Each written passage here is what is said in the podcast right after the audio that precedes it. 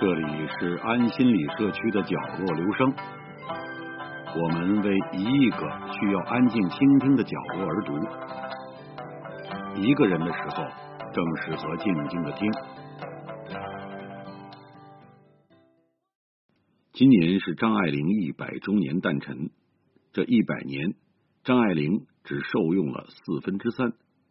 1995年，张爱玲在美国一间公寓里去世。数天后才被发现，尸检报告认为他死于心肌梗塞。根据死亡现场的描述，人们普遍认为张爱玲临死前是在做日光灯浴。步入老年后，张爱玲常年手脚水肿，胸闷气短，又深受皮肤病折磨，身上除了溃疡也多日不愈。为了躲避尸患，他不停搬家，时而弃身汽车旅馆。他自述随时随地会看到可怕的狮子和跳蚤，邻居家一只猫狗接近都让他惶惶不可终日。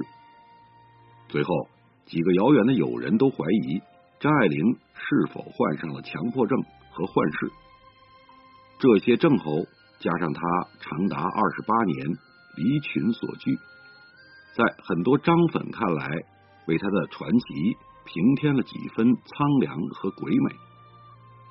近年来，张爱玲晚年一些私密书信面世，有专家根据这些资料研究认为，困扰张爱玲晚年的很可能是立克次氏体症，这是一种非常折磨人的顽疾，而日光灯浴可以缓解病患的痛苦。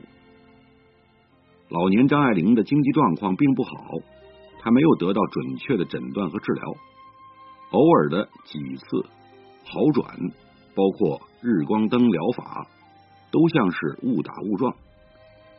立克次氏体病会在人体内产生大量血栓，这最终要了张爱玲的命。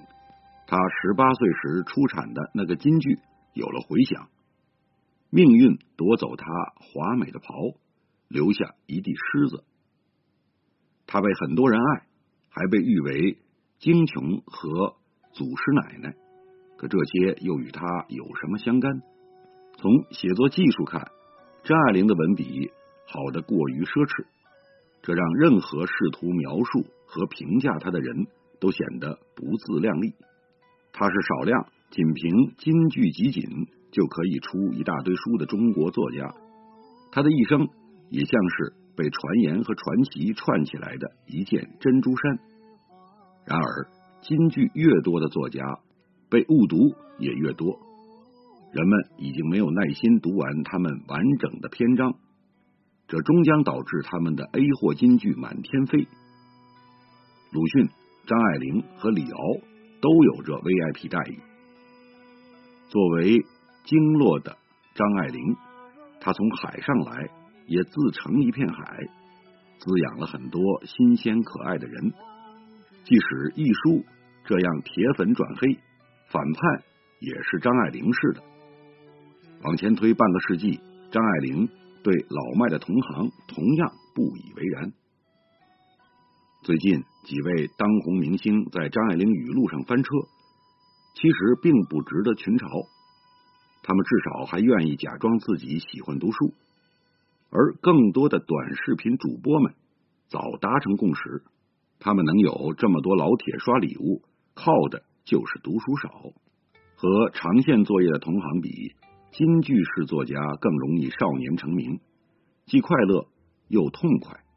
隐患就是窥得出人生的门道，编几句俏皮话的能力并不等同于求生的本领，甚至还成反比例。这就导致他们将用余生来应验或背离年少时的金句，整个人生像是一场反讽。在晚年，张爱玲多次推崇平淡而近自然的写作风格，这固然与她的实际状况有关，她的健康和财力都不足以支撑酣畅自赏的写作。更重要的恐怕是年轻时斩钉截铁的确认他已所剩不多，别人怀宝剑，我有比如刀。这话念起来挺铿锵，却是说神童的。中国人敬神仙，不爱神老。晚年的张爱玲并未获得这个世界足够的尊重和馈赠，她独自蜷缩在没有光的所在，装点着世人的窗和梦。1952年，张爱玲借着香港大学复学的由头，申领一纸通行证，离沪南下，在罗湖出关抵达香港。接下来，因为2部农村题材的小说，她在大陆成为禁忌。又过了几十年，她再红起来，已是出口转内销。上世纪90年代的张爱玲，无疑尾随着琼瑶的风浪，在很多读者直至导演、演员的认知中，张爱玲是一部高阶版的琼瑶，并非全为错觉。她的作品被改编成不少影视剧，最新的那部也在社交媒体上炒得沸沸扬扬。这些影视剧所激起的争议多种多样，但非要归于一因的话，无非在于改编者可能并不大懂张爱玲，或者说张爱玲的大部分小说不太适合改编为大众消费品。迄今最成功的李安版《色戒》结了不少情色的流量，因为没被看懂而一度公映，又因为没必要被看懂而逆迹。但凡言情小说，或喜一大堆光明的尾巴，或悲凄美的离散或死别，死因一般又是白血病，卫生又矜持。张爱玲笔下的人物呢，用她的话说，都是一些做不了自己主、活得不彻底的男女。她认为最彻底的一个人物是曹七巧，可她有过像样的爱情吗？没有决然的黑白爱恨，恨经常更多，来的也比爱要敞亮。张爱玲似乎从一开始便鄙弃浅薄的乐观，于是悲观便接管了她的执笔。张爱玲的小说中很少有通俗意义的爱情，更多则是世情和人性，只是在世间控制和算计都披着爱情和亲情的画皮。张爱玲只需要认真描绘这张画皮，画皮下的男女们便各尽其态。凝视画皮久了，画皮也必回与凝视。张爱玲小说中流淌的那种病态的敏感，便是画皮的报答。53岁时，张爱玲接受台湾媒体采访，谈起鲁迅，夸赞老先生很能暴露中国人的阴暗面和劣根性。之后，中国作家习惯于闻过是非，实在可惜。人间的真相或许本就不堪入目。张爱玲至今可考的最早一篇小说叫《不幸的她》，发表时她12岁，读初一。1957年9月，张爱玲的母亲黄一凡在英国去世。在最后的日子里，黄一凡很思念女儿，想见见她，被她拒绝。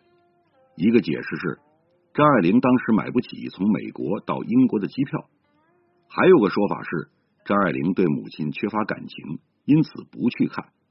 总之，这份母女情都没够得上一张机票。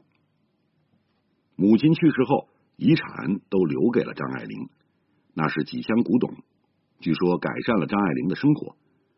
而黄一凡生前是个不成功的画家，靠变卖家族的古董求生。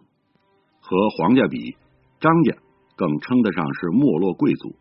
李鸿章的外孙张志仪狂嫖滥赌，还抽大烟，他是张爱玲的父亲。张爱玲一口饭一件衣都得仰仗他。他似乎也知道教育的重要性，但当女儿追到大烟馆讨要学费时，他躲了很长时间不愿意出来。和妻子黄逸仙一样，张志仪也只能靠祖上的遗产过活。这对夫妻差不多，虽然中国早就革命了、民国了，他们却无以求存，只能靠祖上几位前清的封疆大吏。在这个不新不旧、不明不暗的家庭里，张爱玲和弟弟每一天都可能遭受大人的白眼儿，死在拳脚下和球石里也不是不可能。张爱玲差一点活不过16岁，这一年她差点被父亲打死，被居家囚禁了半年，还患了2次伤寒。掘地求生久了，世人都会风声鹤唳、耳聪目明，人们会诧异张爱玲的薄凉，那他们应该了解张爱玲如何成了张爱玲。亲情在童年缺席或渎职的人，很容易不再把亲情视为刚需，冷漠的另一面往往是疼痛。张爱玲一生都没有走出冷漠和疼痛，在生命最后几年辗转于异国的出租房里，她会面壁枯坐，似是独语，又像是跟另一个世界的母亲对话。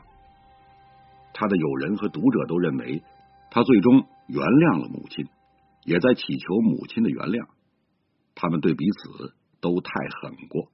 留洋学画的黄一凡跟徐悲鸿、蒋碧薇夫妇都是熟人，带着祖传的古董，踮起被缠过足的小脚，他试图做一个中国式的娜拉。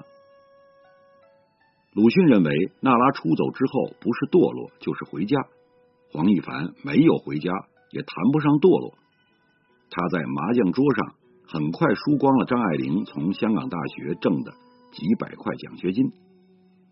张爱玲本来很高兴跟母亲分享这份喜悦，母亲却盯上了这笔赌资，同时怀疑张爱玲是靠潜规则赚的钱。于是他冲进浴室，非要检查张爱玲是否还是处女。在诸多张爱玲传记中，这件事成为母女毕生都迈不过去的坎儿，以至于张爱玲成名后最紧迫的开支就是还母亲当年垫付的学费。这种恩断义绝的结算让张爱玲有些快意，人前两清，后来跟胡兰成也如此。跟母亲比，张爱玲的出走要稳得多，时移世易，因缘际会，大时代的缝隙中，他靠一支笔撑开更广远的世界，免于了为奴的命运。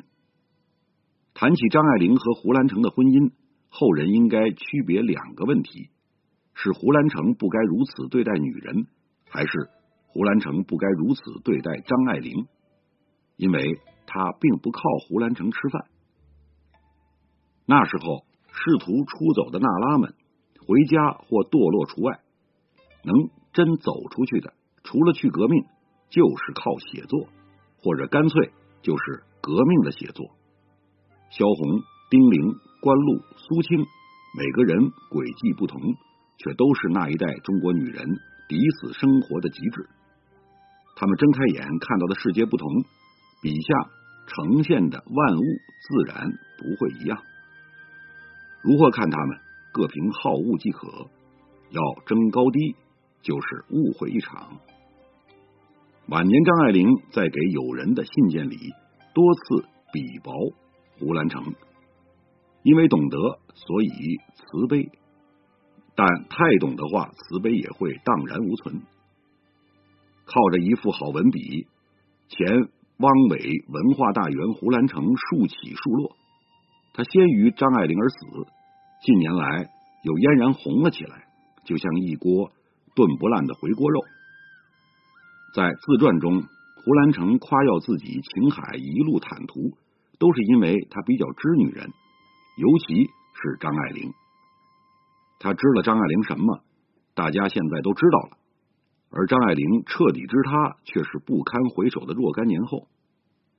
他曾低在尘埃里，然而低到尘埃里的东西都很容易被踩进烂泥里，命运戏弄，曾经在亲密关系中受创的人，就更容易在亲密关系中被重创。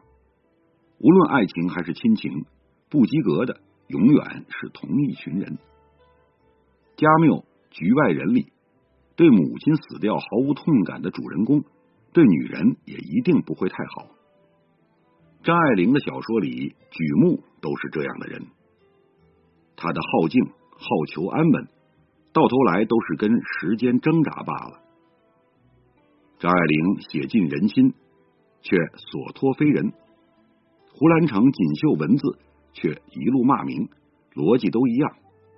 他们做的最好的那部分，跟他们做的最差的那部分，需要的并不是同一种能力。幸福往往都是由更幸运的人定义。有些人不需要做错什么，就可以很不幸福。张爱玲笔下的女人很少有活得容易的，在中年之前的作品中，能握住一条光明的尾巴的，只有小爱和《18春》里的主角。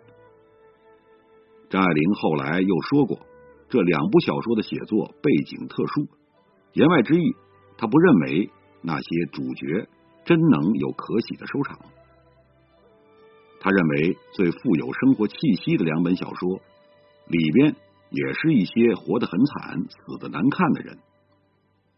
男人的难被张爱玲写到骨子里，以至于现在在网上耳熟能详。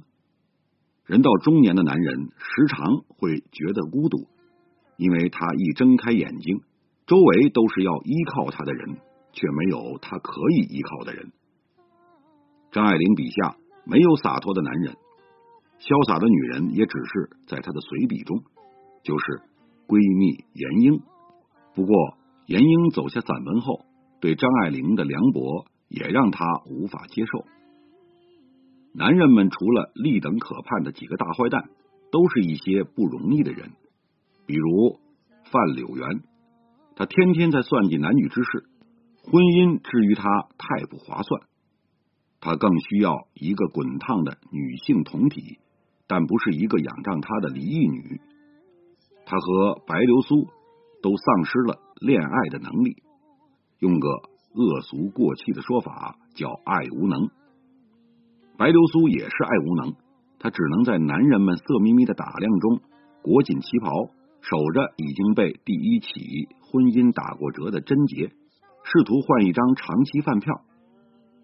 他日思夜盼的那个承诺，绝不是所谓爱情。太平洋战争推了二人一把，即便没有战争，能跟范白结合的还是白范这种人，在他们的情欲雷达中，彼此就是最合适的人选，谁也别嫌弃谁。在传奇不在的低气压时代，想倾城还得看这些俗男俗女。36岁，张爱玲流产了，是她和第二任丈夫赖雅的孩子，有3、4个月大。她把那团血肉冲进马桶，本来担心会堵，幸而没有。在自传体小说里，张爱玲对此场景有详细的描述，颇为自然主义。她像是出于好奇，在品鉴这次经历。张爱玲不要孩子是早定下来的，而且颇为决绝，声言即使钱足够，照顾孩子的人也很靠谱，她也不会要。她有一个理由有点惊悚，就是害怕这孩子出生是为了替她妈妈黄亦凡报仇，因为她临死时她对她太无情了。留在大陆的弟弟张子静一生也没有结婚生育，张黄两家的孽缘，张爱玲父母的基因就在姐弟这一代极深而绝。张家曾住过的上海常德公寓，目前二手房均价13万人民币的那栋楼上，一切都已过去，还残存的一些也即将过去。这一世的安稳找不到，寄望于下一代也是枉然。张爱玲做其母亲，又能比黄亦凡好多少？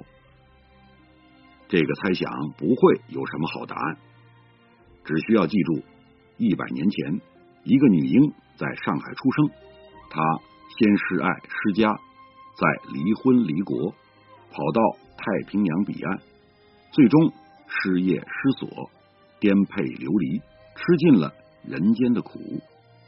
他写了很多好文章，值得一看。